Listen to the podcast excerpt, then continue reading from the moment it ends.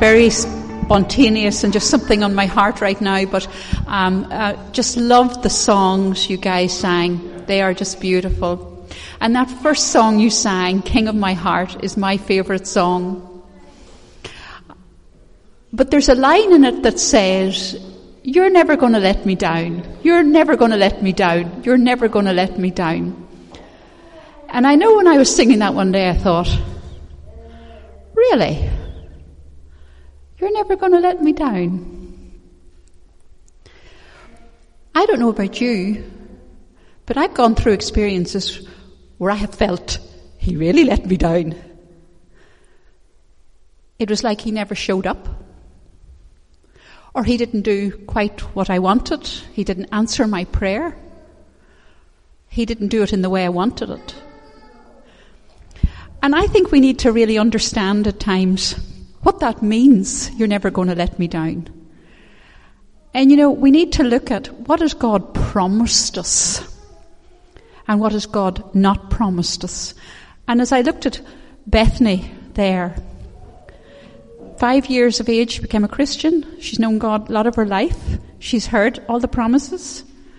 I wonder what it was like for her to suddenly have a shark attack, eat her arm off. Where were you in that? How did, how did that come to happen? How did you let that happen, God? These are the normal human questions we ask in the middle of incredible anguish and incredible pain. And you know, Jesus understood that. And he went through the anguish and the overwhelming bewilderment of, oh God, why have you let me down? Why have you forsaken me? And what I'm really trying to say here is that there are things that God will never let us down in. And those are the things we need to know rather than the things we don't know. He doesn't promise to answer every prayer you pray. Sometimes he says yes, and we rejoice in that. And sometimes he says no. And sometimes he says, just wait. And so it can be very confusing sometimes when things happen. We pray so desperately for a situation and it doesn't change. People die. Things happen. Terrible things can happen. But he does promise this. I will be with you. When you walk through the river, I will be there. When you go through the fire, I will be there. I will never leave you nor forsake you. And because of the cross, he says, I will always forgive you. I will forgive your sins and I will set you free from the power and impact of sin. These are the things that God promises and that we can take on hold. And I just maybe sense that there are some of you who struggle with this question of, you know, He's never going to let me down. You know, God is going to just, maybe it's because we come from a belief sometimes that, you know, God is going to give me a happy life. And we'd all love a nice, happy life. Of course we would, wouldn't we? Who wants pain? Who wants anguish? Who wants any of that stuff? We run from it. We'd like a nice, happy life. And we sort of believe that Jesus is going to put us in a nice little cocoon and keep us in a nice, happy life. And so when it doesn't happen, we get devastated. And it's easy to feel that he doesn't care, he's not there. How could you say he loves me when this is all happening? But you see, he doesn't promise the happy life. He promises that in the middle of the trouble, in the middle of the anguish, in the middle of the pain, I will be with you. And he's still with you.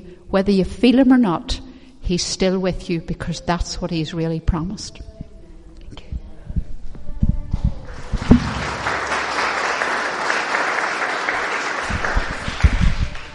Thanks for that, Joni. Um, I'm so, so, so blessed to, to welcome James and, and Johnny Riley here this morning. And that was a lovely word, Johnny. Thanks so much for bringing that to us. But James now is going to come and bring the word of God to us. Thank you. Good morning, everybody.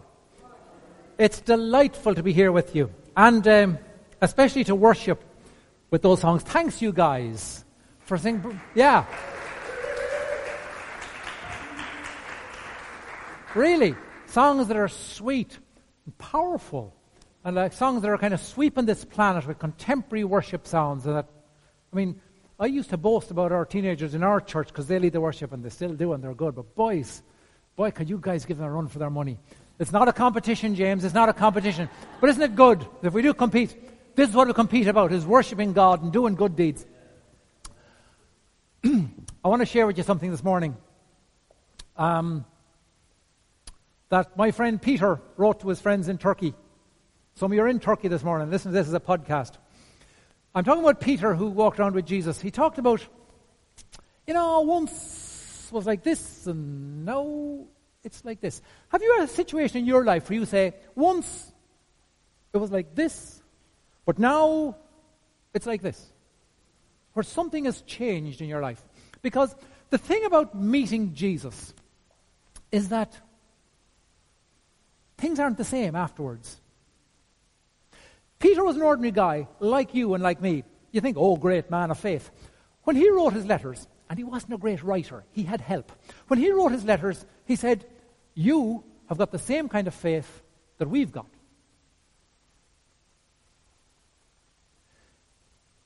His life with Jesus was one of, you know, a few false starts, and he eventually got there. Now, maybe you've had a few false starts. But Jesus is calling you, as he called Peter, and Jesus has prayed for you, as he's prayed for Peter, so that eventually you'll turn and be firm in your faith. And this is what will happen when that happens. I'm going to read something from uh, the letter that Peter did write. He said, Once you had no identity as a people, you were a nobody. 1 Peter chapter 2, verse 10, if you want to read it later. He said, you were a nobody. But now, you're the people of God. Nobody. You were a nobody. Well, Peter was a somebody. I mean, he had he had a wife, he had a brother, he had a father, he had a little family business going on, and he thought, hey, this is my life. And of course, he was interested in God too. His brother Andrew would have followed John the Baptist, and when he met Jesus at the, at the river, he went and found Peter and says, Come here, do you see this? And so Peter met Jesus, and Jesus called him a new name, and then Peter went back fishing again because that was his life. And then one day Jesus called him, and Peter got up and followed Jesus. But then later on, he went back fishing again because that was his life. We'll move this microphone around here. And then one day there was this massive catch of fish. Jesus said to Peter, Okay, I've borrowed your boat for the message. Now you go put the nets down. Peter thought, I'm the fisherman, you're the preacher, I know about fish. And he put the nets down and he got such a catch of fish, he was frightened. And he said, Get away from me, Jesus. Get away from me. This is too much for me. I mean, he'd been looking for Jesus, but when Jesus showed like how big he was, Peter thought, I'm not sure I can chew this much. I've bitten off too much. Just leave me alone, Jesus, will you? I'm not, I'm not the kind of person you're looking for. And thankfully, Jesus didn't leave him alone. And he did follow Jesus. And then Peter messed up again, of course, really badly, denied Jesus at that moment when, like, Jesus really needed a friend, you know? Betrayed and executed and no friends. And Peter, who should have been a great friend, wasn't. Went off and stood by the barbecue fire and warmed his hands. And people said, Weren't you one of Jesus' friends? And he said, No, no, no, no, no. Don't even know him. Don't even know him. Sort of curse about it. I don't know him. Leave me alone. And then, of course, Jesus lit a barbecue for him one morning and said, uh, Do you love me, Peter? Do you love me, Peter? Three times. Peter had said, I don't, don't even know the guy, three times. And Jesus brought him back. So we come on a journey to a place of faith, where we can say, okay, once This was true in my life, but now this. I'll tell you this if you follow Jesus, he will make you somebody. He will make you somebody that you're not now.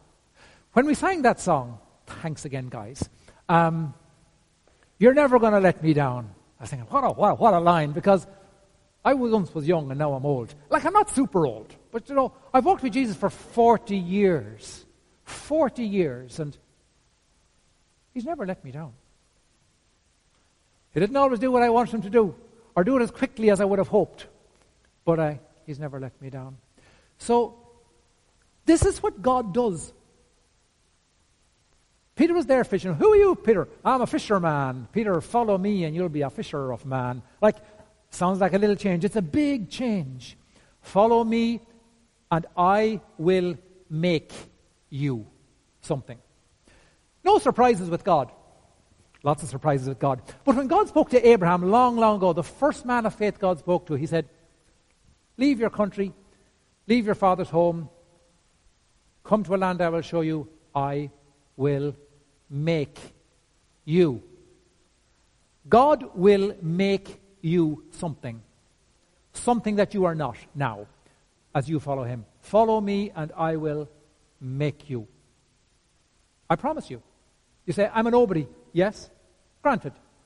You will be a somebody. That's what he does. He uses humble material. You know, some people can go to a scrapyard and get stuff and they turn it into artwork or like a bike that goes or something. Some people have that gift. God has that gift. He can take you and all that you're not.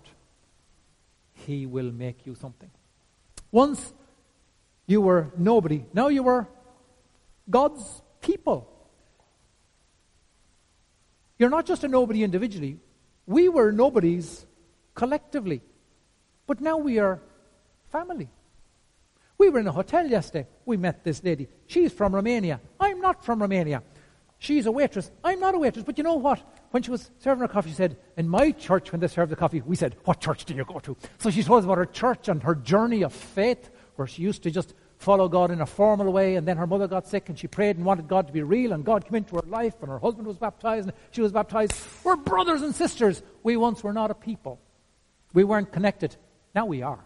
We are the people of God. God doesn't just make you an individual of significance, He makes you part of His tribe. You belong to the people of God. This is what God does. Once, that wasn't my story. Now, that is my story. Once you received no mercy. Now you have received mercy. No mercy means you get what you deserve. I bought a smartwatch a few weeks ago. Now, I have a friend and he has an Apple Watch. That costs a lot of money. I bought one on eBay for $24.99. After a week, the touchscreen stopped working. But I sent it back and they replaced it. But when my touchscreen wasn't working, my friend who was the expensive Apple Watch, he said to me, You get what you pay for. okay? No mercy means you get what you pay for. You get what you deserve. Mercy means you get what you didn't pay for. You get it for half price. Or maybe you get it for nothing at all. This is mercy. And it takes some time to get used to it. This is how life is with God. He doesn't give you what's coming to you, He doesn't give you what you deserve. He gives you what He has prepared for you. Imagine that. Once, no mercy. Now, mercy. Bring it on. Bring it on. Mercy. This is good. Uh, verse 24. He personally carried our sins in his body on the tree. Personally. Jesus personally carried our sins in his body on the tree so that we would die to sin and live for what is right. For by his wounds you are healed. Maybe you've heard that Jesus died for you. And that's true, but it's not the whole truth. You know, I might be buying a bar of chocolate, and you'd say, I'd like one too. So I buy two bars of chocolate. I buy one for me, and I buy one for you. For you. Okay? Jesus died for you. Yes, he did. But suppose we were in a different situation. Suppose you and I, we work in one of those places where you clock in. Clock in at 9, you clock out at 1, you clock in at 2, you clock out at 5. Does anyone work in a place like that? You have to clock in to show you're there. Now, let's say we're on our lunch break and it's 5 to 2 and I'm on my way back, but you want to go shopping. Okay. I say, I'll see you. Go back to clock in and you say to me, would you clock in for me? And you give me your card. So I go to the little beep beep thing and I beep, clock me in. And beep, I clock you in. I'm not clocking in for you, I'm clocking in as you. You're clocked in, you're present. Because that's you there. Okay? When Jesus died on the cross, he clocked in for you. Clocked in dead. Once you lived a life of sin, you did some things you're not proud of. Jesus put an end to that. He, he clocked in as you. He died as you. You died. When Jesus took on our body, he personally carried our sins in his body. He's called the second Adam. Adam is a great name. Adam means, as well as being an individual's name, Adam means mankind, us. Jesus is the second Adam. He's us. When he died, we died. That's why we don't sin. Dead people don't sin. Once I was alive to sin, it floated my boat. I did certain things I'm not proud of now. Now, I have died to those things. Because Jesus died. It is your faith that is the victory that overcomes these things. Not that I'll stop doing it. I can't do it. Jesus died. Now you can obey this with faith, or of course you can disobey it without faith. But as we obey the word of Jesus in faith, we find, I've died. My life's with God now. Once you were like sheep who wandered away, but now you have returned to the shepherd, the guardian of your souls. Once you were disconnected, you were, the idea of relationship with God wasn't even in your mind. You were disconnected from God. You were disconnected from other people. And can I say this? You were disconnected from yourself. You weren't who you were born to be. We have a wonderful saying in Irish. You were teaching me Irish at the door this morning, weren't you, Sergey? Okay, well, here's another one for you. If someone's not well, you know how we say that in Irish? Neil sé féin. He's not himself. He's not at himself. You know, he's at home in his body, but the lights aren't on. Neil sé féin. He's not at himself. Once you had wandered off from your own soul.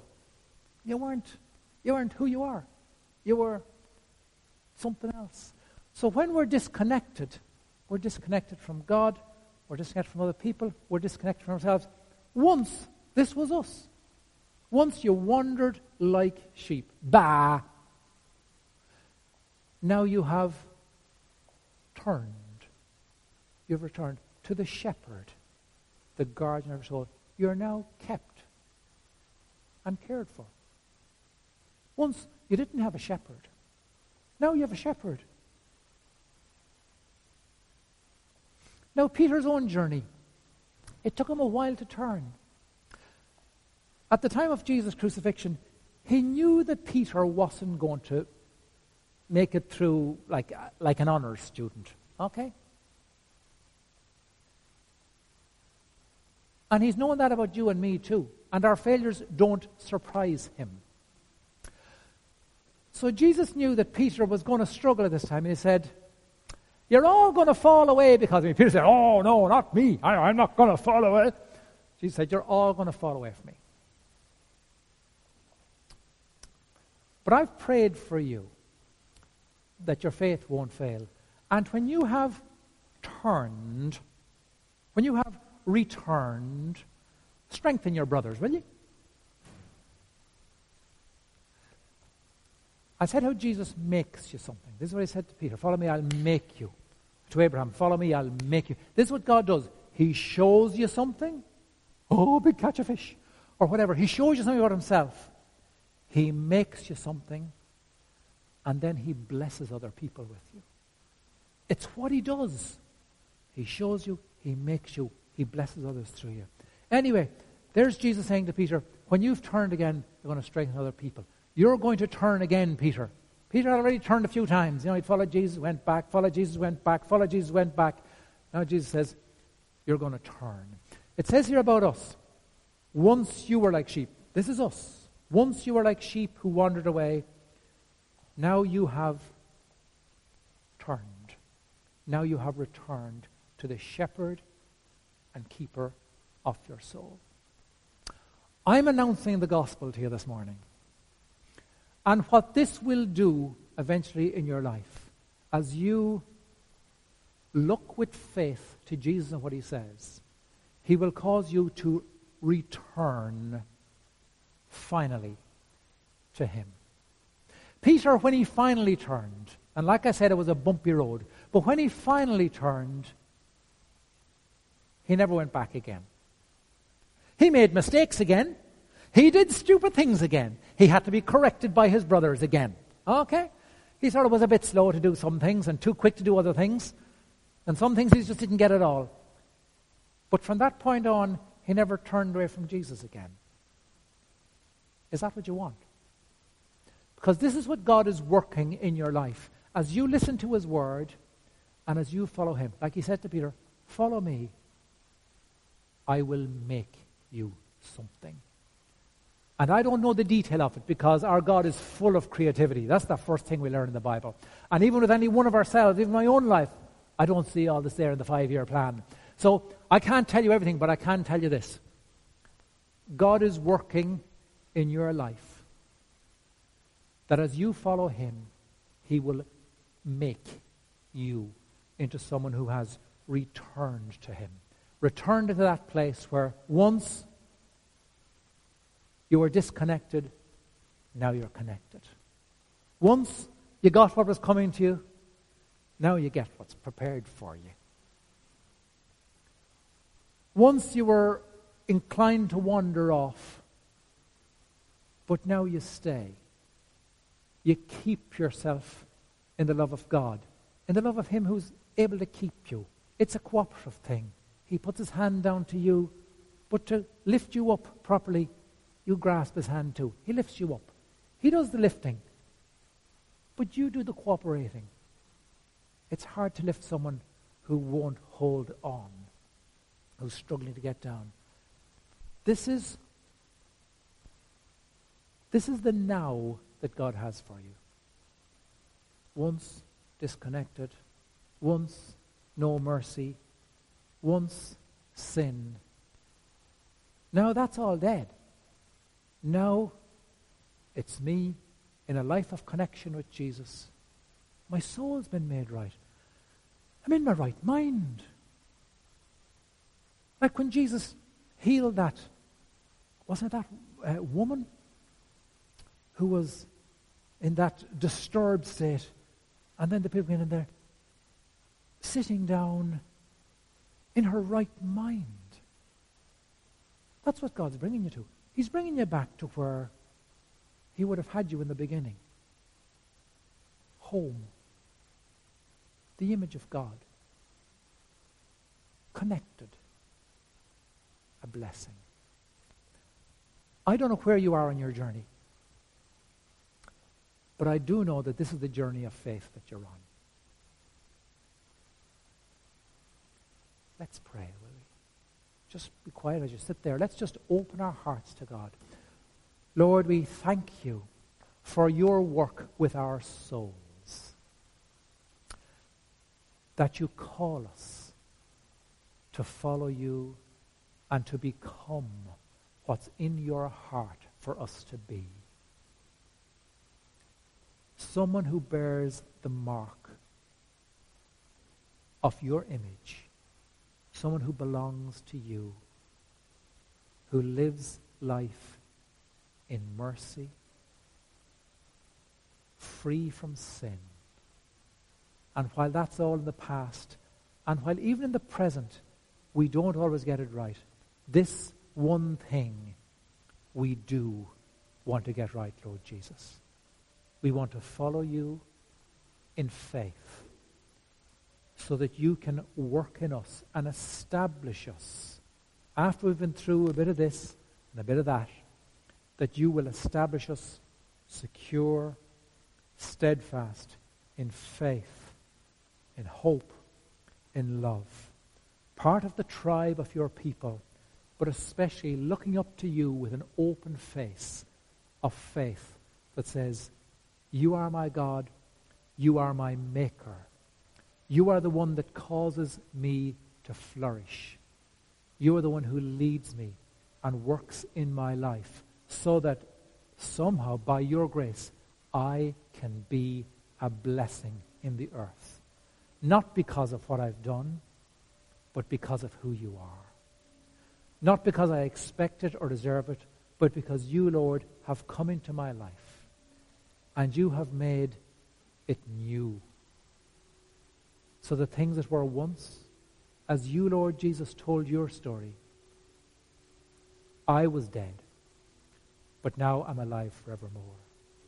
And so, Lord Jesus, we come, Lord, to bask in your presence and to continue with our faltering steps on this journey of faith until you, by your kindness and by your working in our lives, you establish us in a place of firm faith. So, Lord, we open our hearts and give our hearts as much as we can to you for this process to be completed in our lives. Take my life, Lord Jesus. Make me a vessel. Make me a blessing. Make me whatever you want me to be. Amen.